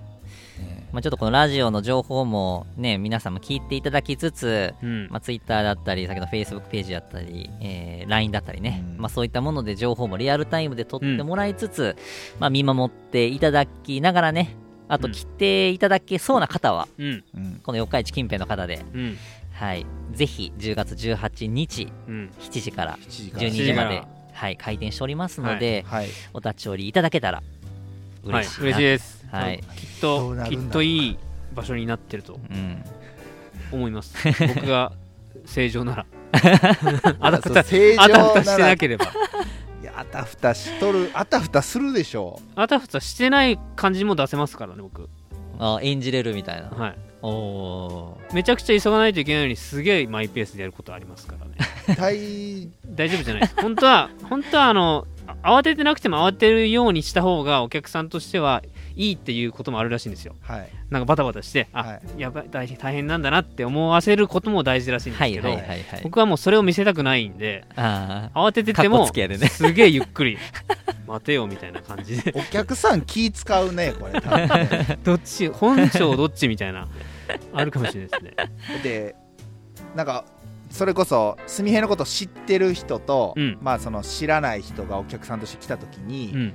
知ってる人がお客さんのんにいろいろ説明してあげるみたいな感じになりそうな気があする、ー。まあ、それはそれでまたいいんですけそのど、光景はよく見かけます、うん。それはそれでいいんです、うんいいんですけど、まあいいんですけどで店主なんか全然知ってか知らずか伝統してるみたいなね。僕から伝えた方がいいんですけどね本当はねあ僕の口からね。ー いいやいいや、まあ、ちょっと楽しみということで、はい。はい。今日はもうと特番というかねあの特番すみ特番ねそうだね。撮っていただいてありがとうございます、うんうんうんうんこれたっぷりねはい。お伝えできたと思います。まあまだ全然途中ですけどね。いやーね、はい。うん。気になるところは多々ありますから、はい。まだねあといけるんやったら1時間ぐらい話せる感じですけど。名付けはねいろいろあると思いますけど。これ以上いくとね、あのー結構この時間のやり取りってパンパンパンパンって感じのやり取りだったんで、はい。僕としては結構結構密な時間だったなって、うんうん。まあ悶々としてたらこう間延び間延びするじゃないですか。ああそうやな、はいはい。僕がうんとか空白の時間がね。そうそれがあんまなかったような気ーがしたんううそうやで、ねまあみそなさんも聞きごかご対はあるんじゃないかなうん。思ったりしてます、しまあしっかり結果としてね、うんうん。結果出していけたらいいと思うんで、そうですね。目まあ、何をもって結果っていうあそうだね。かっていうところは突き抜けろ。大事ですけど。突き抜けろと、うん。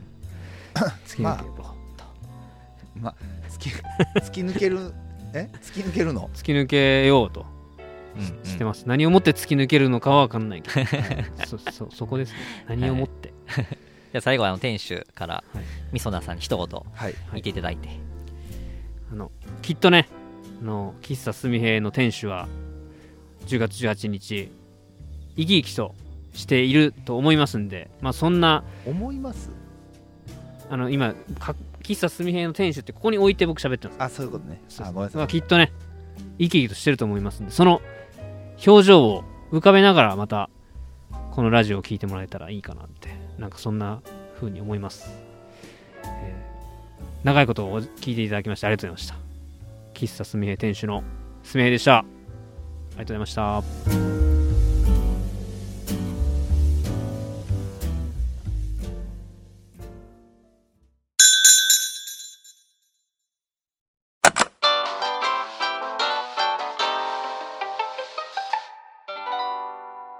MC たくあんから喫茶すみへ店主のすみへに一曲送りたいと思います。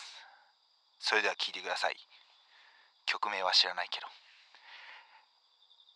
あなたさえそばにいれば他に何もいらない。喫茶すみ頑張れ。お味噌汁ラジオ。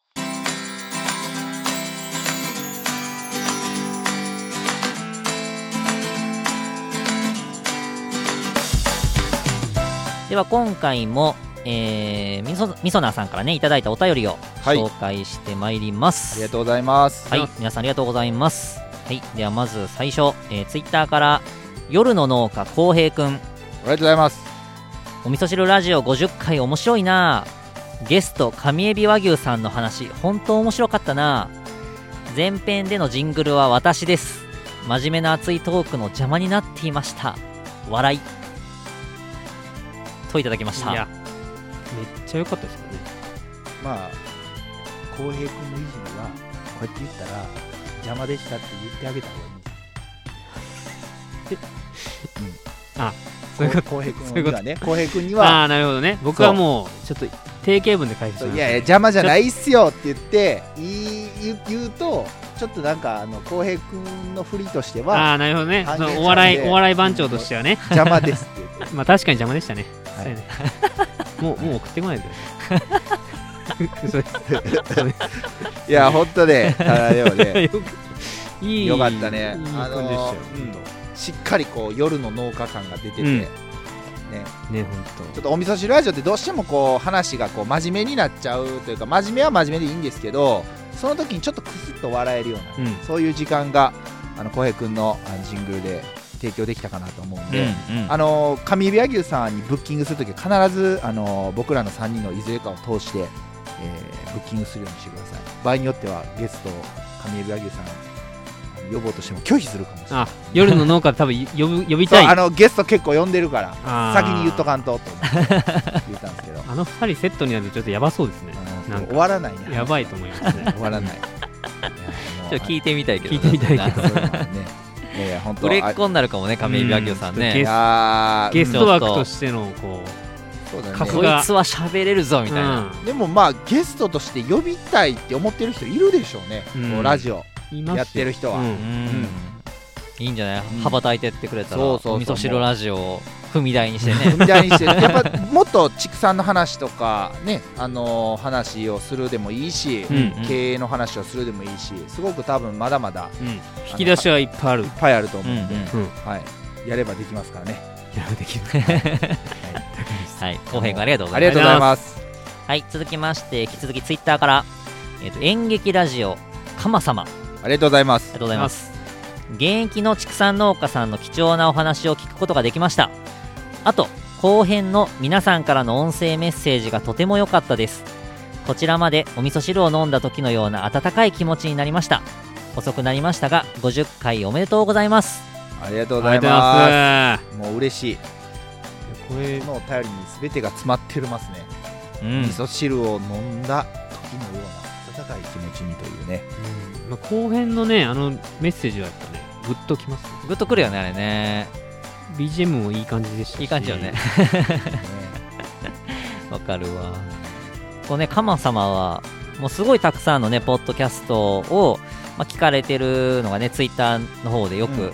お見かけするんですけど、はい。まあ、これツイートしていただいたのに、まあ、僕とナスケンスミヘイが全員ねリアクションで、はい。まあ、リプライとか送らせていただいたらそれにさらに、うん。えー感激していただいたようで あの3人から全員からね、はい。あのーこうやって返信いただけたってなんて素晴らしい番組なんだみたいな。いや別にいただいて。指示が出てるわけでもなくそねそれぞれのタイミングで見はい。て反応しただけなんですけど。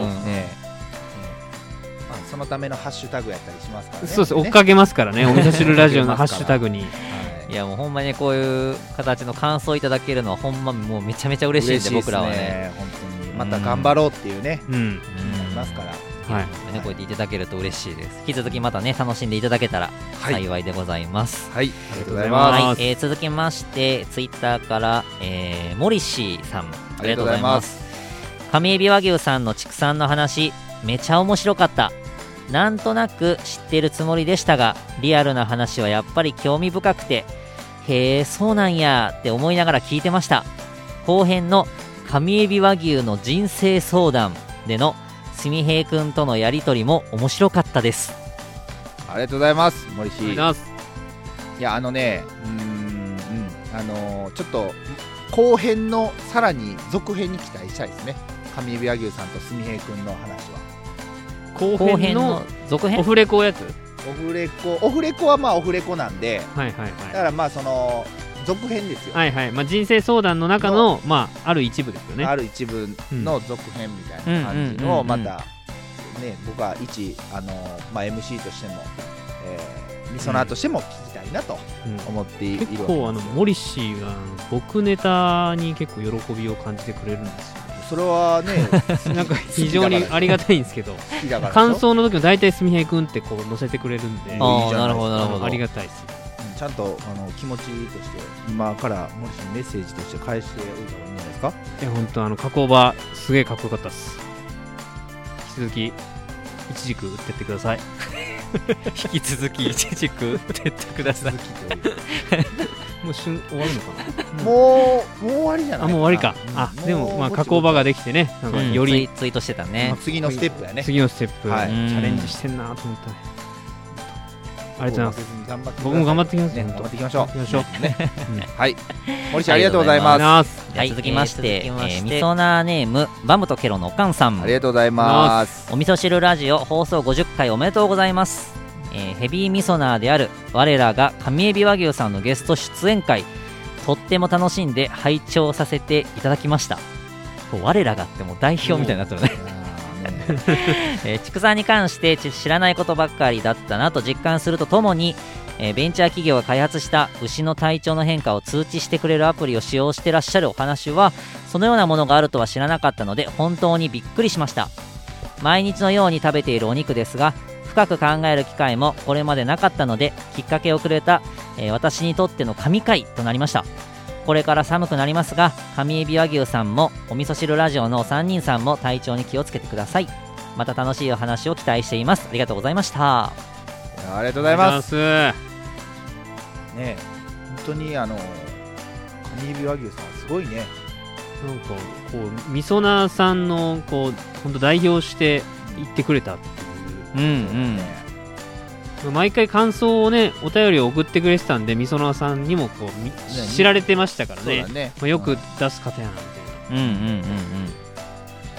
でもまあこんでプラスやっぱりねその職業が畜産農家っていうのもあるんでやっぱお肉のことをこうこの機会に、えー、みそなーさんにね他のみそなーさんに、えー畜産の現場からの声っていうのをお届けできたっていうのはすごく僕は良かったなと思って。あそうだね、うんうん。普段本当にあのやっぱすごくあの上岩牛さんも、まあ、ちょこちょこっていうか僕も直接聞いたことでもあるんですけどやっぱその畜産の現場っていうのはすごくまあそのちょっと語弊がある言い方かもしれないですけど批判の対象になったりするじゃないですか。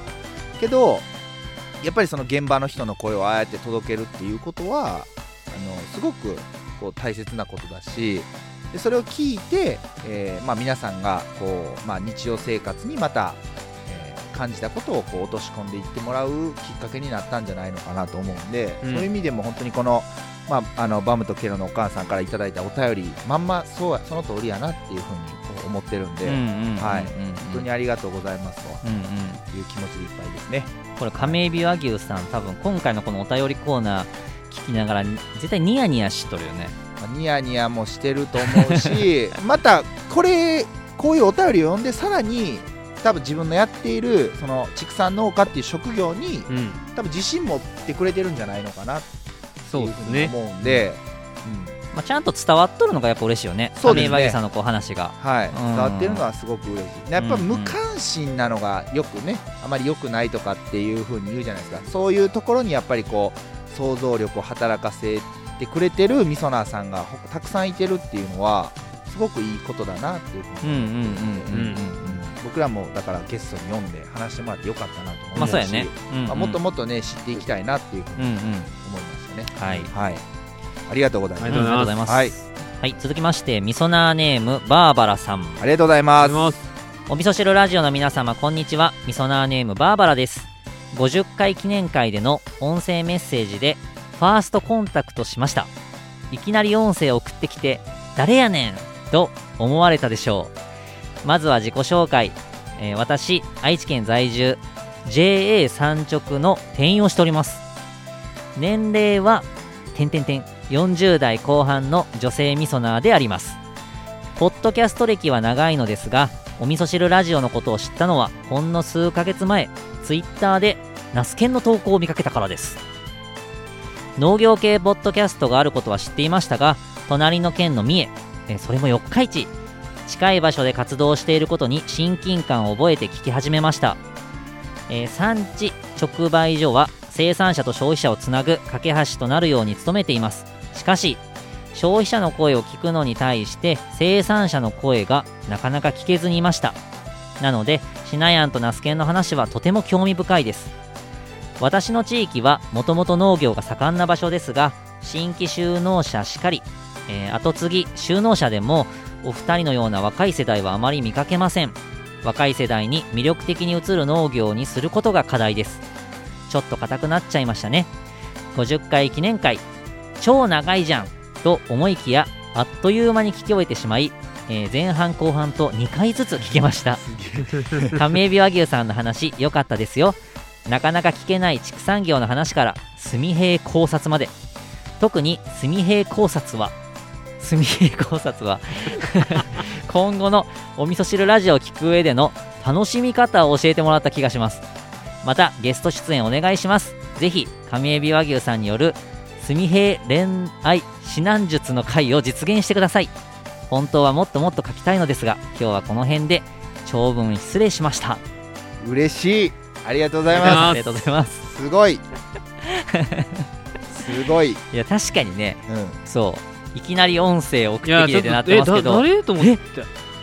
誰だろうって思った本当に。これね僕はねそうでもなくってあ知ってたんですか？いや知ってたというかその見たことある？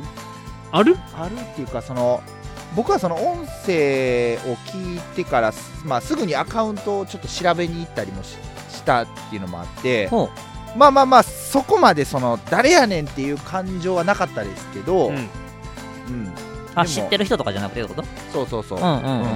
けどなんかやっぱこうやってなんかね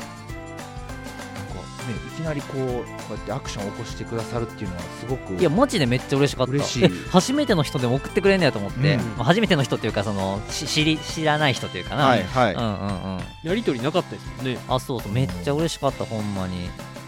ただこれね、あのー僕の投稿見つけ見かけたからですってことなんで、うん、なんかやっぱこういうのをお便りいただくとやっぱ SNS やっててよかったないやほんまに思うね。思いますね、うん。しかも最近こうなんだかんだにつけてこうナスケン経由でね。うん。いやありがたい。ありがたい、いやトキマッシュさんとかのね。もそうやしね、飛び込んだ結果。うんうん。まあ広報。さっきの農園スタンドのそうそうだね。橋渡しもそうやし。ほうほうほうほう。今回のバーバラさんもそうやしなんかお味噌汁ラジオのこうねキーマン。キーマンやね。ハブ的なね。キーマン。ですねハブ。こう広報レベルは正直今ちょっとナスケン高いよね。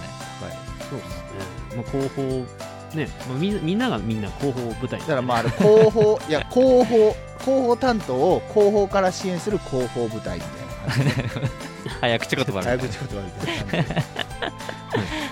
援護援護射撃をする援護射撃ねで最近は援護射撃がめっちゃあるっていう援護射撃しすぎてしすえっ、と倍にいるあのここ広報課があのかなり多分もうすごい困ってるみたいな。感じですけど。でももっとほんでプラスねやっぱりお仕事がえーっとその直売所でえ？産直の店員さんで働かれているという、だからすごい身近だよね僕とかナスここで言うとそうですね色彩みたいな。みたいな感じのそうだねとこやと思いますね。あーうん。そうだね。えすごい。しかもこれ愛知県在住でしかもこうバーバラさんのお住まいの地域はもともと農業が盛んな場所っていうことなんで、勝手な予想ですけどこれ地名とか言わん方がいいかうん。うんまあどこどこか分からんから別にいいんじゃいいかな。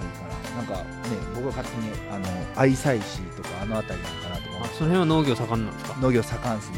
僕もともとそこにあのナスの研修で行ってたりもしたんでんはい、もう多分そういうところじゃないのかなって勝手に予想ちでも近いっておっしゃってああたんで、ね、なるほどね、うんうん。はい。えいやねなまあなんかすごく本当に本当に最近近い人からのリアクションが多いですよねバーバラさんもそうだし四日市在住の方もそうだしなんかちょっと違った。距離距離がなんかなんかのきっかけで合いそうな人ですよね。そうだね。これぐらいの距離感だと。ね。確かに確かに確かに、うんいやめっちゃ嬉しいんでまあほんまにこうやってリアクションもらえるのもマジでめちゃめちゃ嬉しいんで、うん。はい。本当はもっともっと書きたいのですがって言ってくれたんでまた引き続き。ねよろしくお願いします。そしてね、あのーえー上海老和牛さんによる純平の恋愛指南術の回、やね。えーまた、えーまあ、100回までには放送できるように放送するのまあまあねこうある一定数の方はこれを求めてるんでしょうね。はい、うんうん。よろしくお願いします、純平君。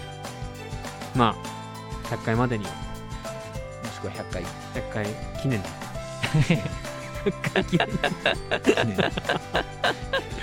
やほんまねはい。お願いします。ありがとうございます。はい、ありがとうございます。はい。はい、えーえっちゃん、おーっと、え本当ありがとう。ま。だ読んでないです。読んでないけどありがとう。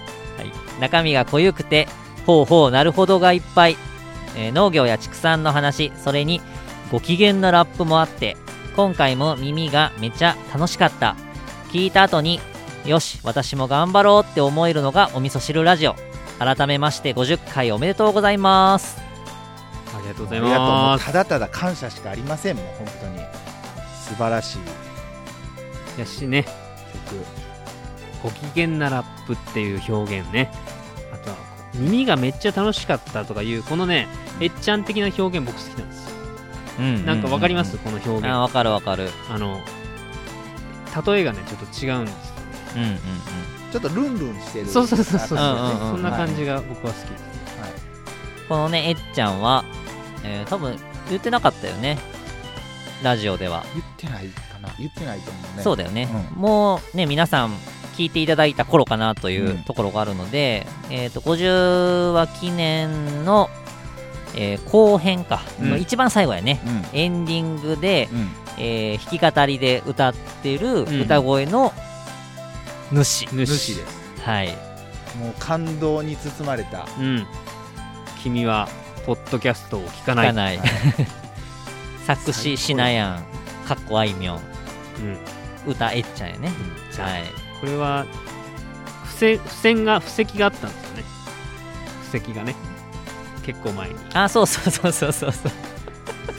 皆さん覚えていただいてるでしょうか？そこで そこを忘れてる人多いんじゃないですか、ね、忘れてるかな？なあれ歌壊れかけのうん。あそうそうトリオ。そそうう。そそううそうそう。そうそうそうやそうや。そうそう壊れかけのラジオの替え歌をねうん。一回歌っていただいた。何回前やったか覚えてへんけど、うん。そうそうそう。それがあったのでちょっと僕がねあのキュウリのお世話をしながらちょっと思思いついたわけですよ。はっと。いやもう P としての能力最高だよって感じですよね。これはエンディング最後ナスケンとスミヘに内緒でちょっと歌を歌ってもらってちょっとこう入れたらめっちゃいい感じになるんじゃないかって思いついてですね、うん。こそっと僕はちょっとオファーをしたらあの快諾をいただきまして。いやいいね。はい。いやよかったね。よかったですね、ちょっとまたこれからもちょっと遊んでいただいたら嬉しいなと、うん。いや本当に、はい、思っております。音源買いたいですね。それだけをね。いつも聞いてたいね。ああわかるわかる。あちょっと切ないこう、何夕暮れ時とかにこう肌寒い中で。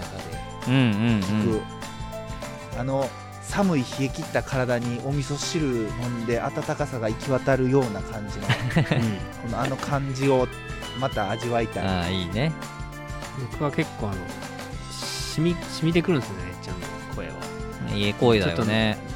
ひょ、まあ、泣いてしまうよね。そうそうそうそう、うんうん。あの気持ち次第では泣いてしまう時も多分あると思いまあー。すその精神状態の時はで さちょっとこれ後日談があってさ、はい。えっちゃんとそのありがとうねみたいなやり取りをしてた時に、あの実は私あの歌手になるのが夢だったんだって言って。おうおうおうおう。そう。でお味噌汁ラジオがそのはい。夢叶えてくれてありがとうって、えマジっすか？うん。買うちょ CD 買いましょうよ。そうやってね言ってくれて、うんうん。わーって思ってあそれがあれになったんですよ。な僕もツイートでなんか夢が叶ったみたいなのをツイートしてるの見てたんですけどそのことやったんですね。歌手に。っていう。そうなんかまあお味噌汁ラジオ通して、はい。こうえっちゃんのこう歌を届けるそうそうそうそうそうそう昔路上ライブしてたって話を聞いたことあって、うんうんうんうんねちゃんとこうやって音源としてね残ってみたいな話があってなんかあー。でちょっとねなんかいろいろ感慨深く。挑戦リアリティポッドキャストですね。うん。え？はい。ね。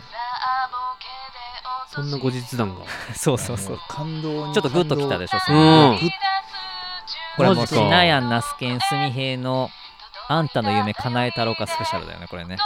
歌 手になりたいっていう。なりたいなんかもしなりあの叶えたい夢があったらぜひね あの僕らにお声掛けいただければとうん思いますねいやいやそうそう。だからもうほんとねお願いしてよかったと思いました。うん本当に、あうん。のねなんかいいですねこうやって。なんかいい関係性だなと思いますね、うんうんうんうんうん。なんか僕らの一方通行じゃないのがすごくなんか心地いい。うんうんなんかまあほんまそうそうそうそう、うん。なんか今までもね僕らもまあこうなんだかんだこう関係性の中で、はい。こう皆さんが快く手伝っていただいたりだとか、あの持ってるスキル提供いただいたりだとか、うん。まあ、そういったものでこう形になってきた、ねはい。イベントとかもそうやし、う。んうん、日常のなんかチャレンジもそうなんやけど、なんかそういうのがあるから、まあ、今回もねその本当に一つの事例やなと思ってね、うん。まあ、そんなようなことがありました。もう本当にねもう素敵な歌声を聞かせていただいてほんまありがとうございますと。はいいうところです。もう一回聞きたいな。ね。すみへガチガチで感動しとるめっちゃびっくりしましたもんねあれ。まさえなんか聞いたことあるこのイントロやなと思って。うんうんうん。うん。あそうそうそう。え僕はねその編集ギリギリまで内緒にしてたんですよ。ギリギリまで前日でしょ？シェアする。あそうそうそうシェアする前日やね。そうそうそう。いた視聴試し聞きの時に知りましたから。一回そのざっくり編集したやつをまあ聞いてもらって。うんであここちょっと修正するわみたいなうん。ところは共有してそうやね。全体に配信する前日のもそう最終のもう夜。最後の最後に入れ込んでそうそう送ったら、まあ、結構夜中やったけど2人とも起きとびって。っくりした。ーびっくりしたよね。目覚めたよね。うん、うん。うん。時間帯もちょうど良かったかもしれんね。ゆっくり聞けるねタイミングで。思わずラジオトークで収録しましたからねあそうやな。全お味噌汁ラジオ。あそうやな言っとった記ね念前前夜祭みたいな感じで。やばいしか言ってない、ね、ややばい。やばい。まあまあでもあんまり言うとねネタバレになっちゃそうそうってあれやし。そうそうとりあえずやばいみたいな。そうそうそう。何のこっちゃわからんねあれ。そうそうはいもうほんまありがとうございましうんこのた関係性が本当に心地いいっすよ、うん。ね。もういいね。いいいいっすわやばいしか言えやんねこれね。やばい。やばい。やばい。最高とか。いいわそう、うん、歌はいいねやっぱね。歌はいい。歌はいい歌はい。い、はいうんということでえいちゃんありがとうございました。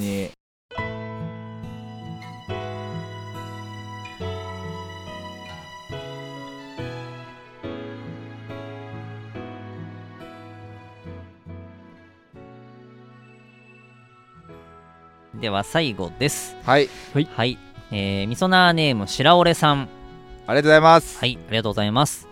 お味噌汁ラジオの皆さん、第50回おめでとうございました。大分の、えー茶農家、白折です。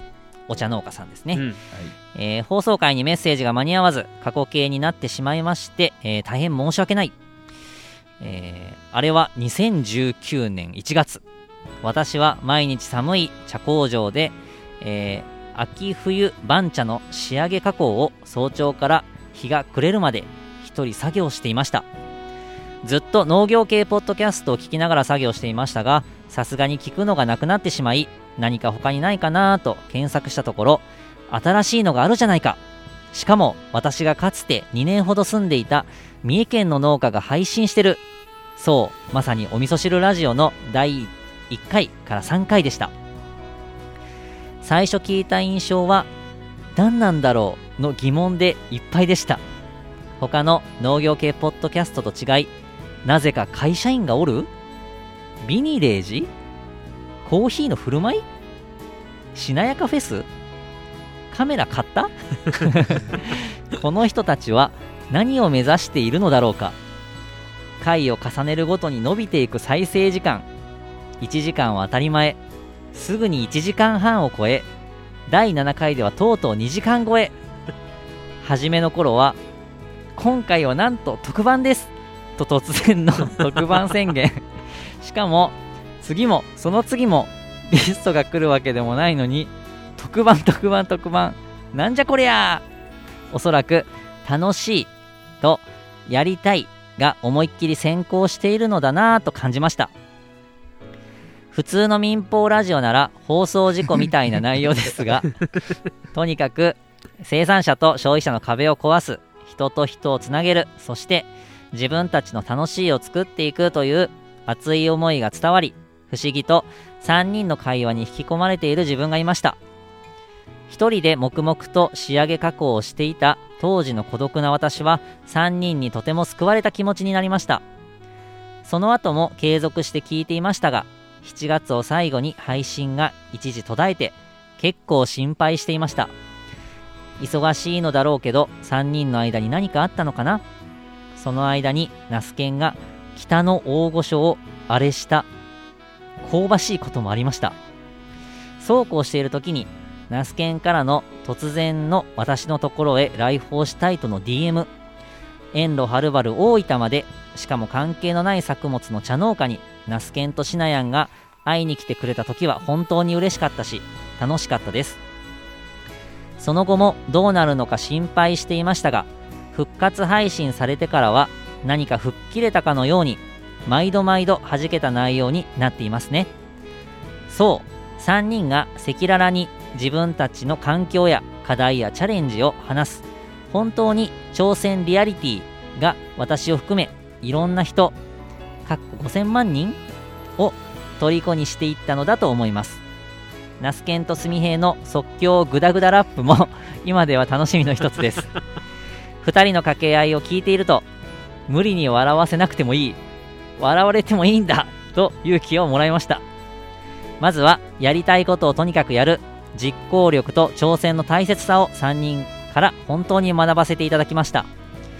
芸能人から見たら我々はただの一般人で素人ですが農家だろうが会社員だろうが何かしらの仕事で飯食っている人はす,、えー、すべからくみんな何かしらのプロフェッショナルであるわけで自分の持つ経験やスキルを世に放ち誰かに自分の他にない価値を提供することの重要性に気づかせていただいたなぁとお味噌汁ラジオに深く感謝しています。いつも受動的で自分からアクションをしたことのない私ですが3人の挑戦を見てこれからは私も自分の中にある何かしらの価値を自分なりの発信をしていこうと思います。大分まで来ていただいた際に教えていただいた当時はまだ名前も決まっていなかったオリジンジャム。もし来年開催されるならぜひとも何か協力したいと思います。長くなりましたがこれからも3人のまっすぐで楽しい配信と発信をお待ちしております。PS おめでとうと感謝の気持ちを伝えたいお手紙なので本編で読まなくていいですよ。えらく長くなっちゃったし。ティーガーデン田中白折こと田中拓司。ありがとうございます。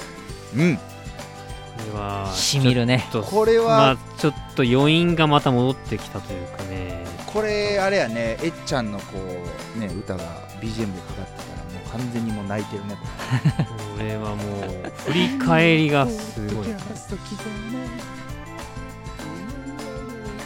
これねこのお便りねまあ本当にこう長文で書いていただい最て長じゃないですか多分過去。うーんかな。でもなんかね、こう文章このほん本当に素敵というかなんか本当にこう最初のねこのおはい。味噌汁ラジオとの出会いから、でうん。うん。僕たちもやっぱり最初の第1回目とかさ、はいもう何喋ったかあんま覚えてへんけどまあグダグダやったんは結構覚えてて。プラス事故放送事故みたいな、ね、こともあったかもしれないなっていうのは記憶そうそうそう。あ あってで多分今ね僕たちが本当に一リスナーで聞いたら、同じようなリアクションで何を言いたいんだこの人はというかる、さ、うん。って思うだろうな そうそう。みみたいな感じのこともね白折さん書いていただいてなんかなすごいなんかこう昔のことを、うん。まあ昔ってめっちゃ昔なわけじゃないんだけど、うん。お味噌汁ラジオこう創世紀のねはい。ことも改めて思い返したし、はい。そこからこう僕たちもこう発信し続けることで、はい。まあいろいろこう成長したりだとか、まあいろんな葛藤もこう発信をしてきたわけなんですけど、そういうこう過程もね、こう一緒にこう追いかけながら楽しんでもらってるっていうのが、すごく丁寧な文章で伝わって本当に感激してる。ーうん。あのもうなんか人柄が文章に出てる。すごくまああのえっ、とシナヤンと僕はね、うん。あの白尾さんとお会いしたことまあ一度あるんですけども本当にもうあた温かいねうん。方っすよ。いや、ほんまにね、おしゃれでね。なんであ、ああのタイミングが九州に行くタイミングがあったんだっけ？あのふ福岡にいあ福岡に行った福岡っていうかまあとかまあ九州にまあそのえー、と僕らのポッドキャスト配信のきっかけをくれた、まあ、農家の種のつるちゃんうん。だったりとかあとは宮崎のきゅうり農家の楽しきラジオポッドキャスト番組やられてる慎吾くんとか、うん。えーあとは、えー、と同じ福岡浮橋の、うん。えー、クスくん。ナス農家のねクスくん。あとシュ,、えー、シュータくんうん。うん。とか、えーまあ、会いに行きたい人が何人かやっぱりいて、うん。でその中でもちろんその一人、えー白織さんにもうんお会いしたくて、まあ、メッセージをした。うんで、まあ、そこで、えーちょっと訪問させてもらったっていうところなんですけど本当にねあのお茶のお茶のその加工場も見学させてもらってあの時に飲んだお茶すごく美味しかったし。あの日、うん。なんかお送ってこられたんですけどあの日以来なんかすごいお茶を飲むようになりましたよね2人が。の飲めなった。もともと飲んでたんでしょうけど収録の時もなんか出してくれたような。そうしなやんああ、そうそうそうそうそう、ん毎回ねお茶出してくれてて。でいただいたね、そう。お茶。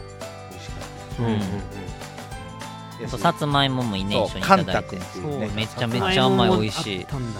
そうそうそうそうそうそう多分ずーっと多分話してれるなっていう感じの方っすよへえうん。美味しいあのチキン南蛮もお店紹介してもらっああ、ランチでね、いたとこね。そうそうそう。チキン南蛮言うたらね。宮崎宮崎のイメージ強いですけ大分どは鳥天ですから美味しかったんですよ美味しかったね。めっちゃ美味しかったね。うんまたそう僕とナスケンとつるちゃんそうと一緒にいたね。はいはい、うん。まあ今となっては。まあだから約1年前か。去年の今頃？約ね。行ってたんです11月そうだね、やったね。11そう月。収11穫が一段落ついたあたりか。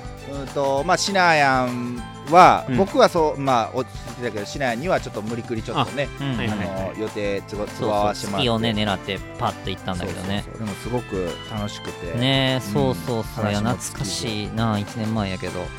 そうやな。ねやっぱりやっぱりすごいね読んでても文章長いんだけどそう時系列で書いてもらってるからうん。まとまりなんか多分白尾さんあの小説かなんか書いてるかもしれないね。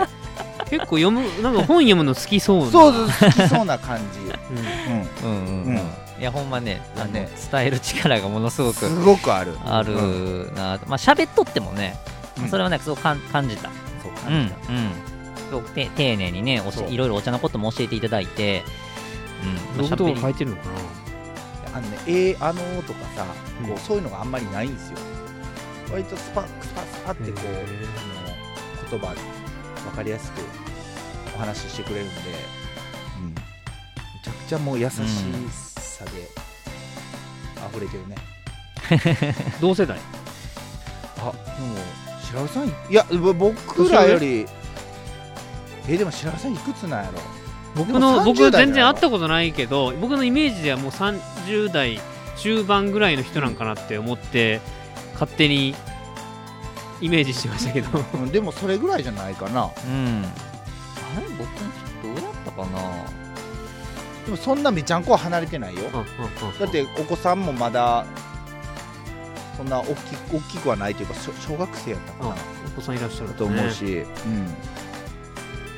そうやね。そうそうそう。普段ねほんま年齢とかなあんま意識せえへんからすぐ人の年齢ちょっと忘れちゃって大ね、体同世代さんちょっと間違ってたらら本当申し訳ないですけど、大体関わってる人同世代と思って接してたりすると、結構な年上の人だったりする時はありますね。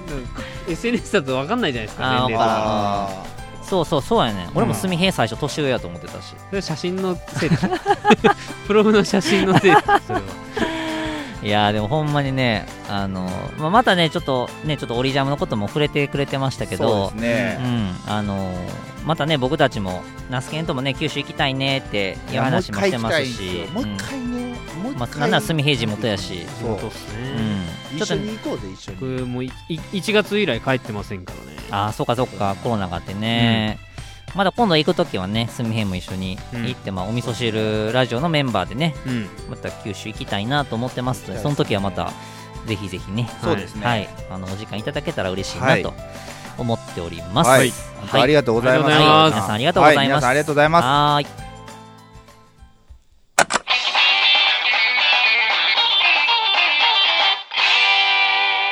DJ 明太子のあいみょんお知らせコーナー。なんと10枚目のシングル「裸の心」がストリーミング1億再生突破した。すげえぜ。今年はライブがなかったけど YouTube で見て一緒に応援してくれよな。お味噌汁ラジオ。お味噌汁ラジオではあなたからのお便りを大募集中。番組内で紹介しています。公式ホームページのお便りフォームまたは Twitter ハッシュタグお味噌汁ラジオをつけてツイートしてください。あなたからのメッセージお待ちしています。お味噌汁ラジオの LINE アカウントが登録50人を突破しました。みんな登録してね。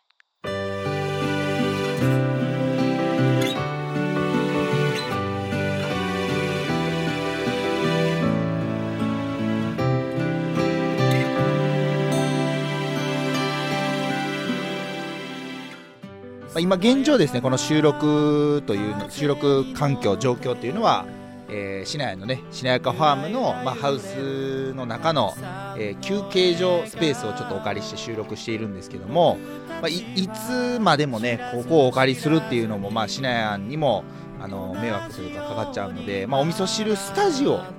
お味噌汁スタジオ、はい。ガチなガチなやつ。ガチなやつをちょっと建設っていうのを一つ目標に掲げていろいろ動いていたんですけども、えーまあ、結論から言うとですね、えー今あの僕があの休憩もろもろで使っているビニレージをちょっとそのスペースに当てたいなと思いましてうん。最近ねなんか僕の友人が、あのーちょっとなんか場所の場所をちょっと少し扉を改修したりとかしてるので、おはい、なのでまあそれに乗っかった形でちょっと僕ほんで作業自体が11月中旬ぐらいから落ち着くので、うんうんそのあたりで、んうん。えーまあ、ちょっと改修工事に入りまして、うんうん。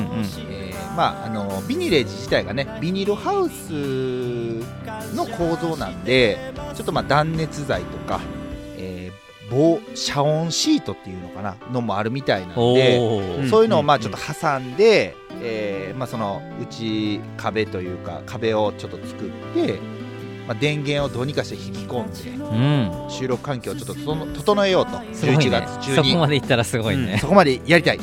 そこまでやって、えーっと12月の収録からお味噌汁スタジオを稼働させます。頑張って。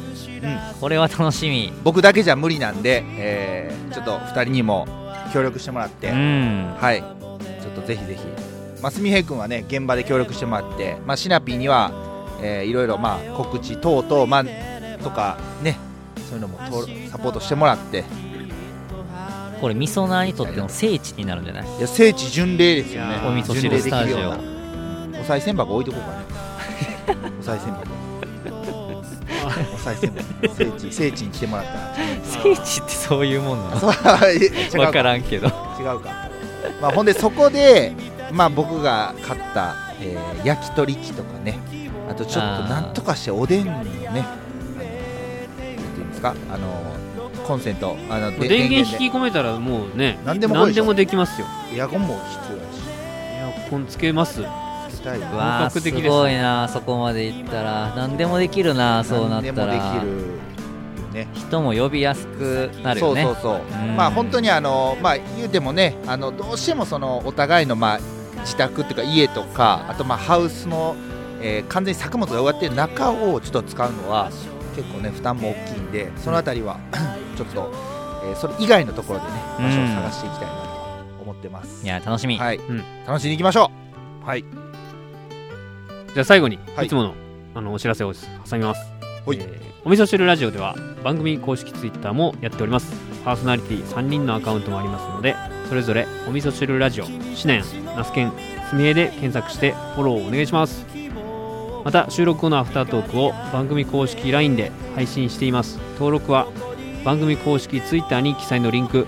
もしくはお味噌汁ラジオの公式ホームページからお願いします。ナスケが描いたイラストが毎週更新される番組ホームページは Google や Yahoo からお味噌汁ラジオで検索してください。はい、それでは皆さんお腹いっぱいになりましたのでせーの手を合わせましょう。ごちそうさまでした。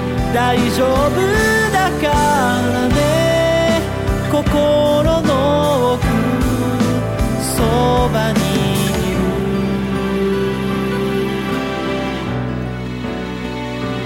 いつまでも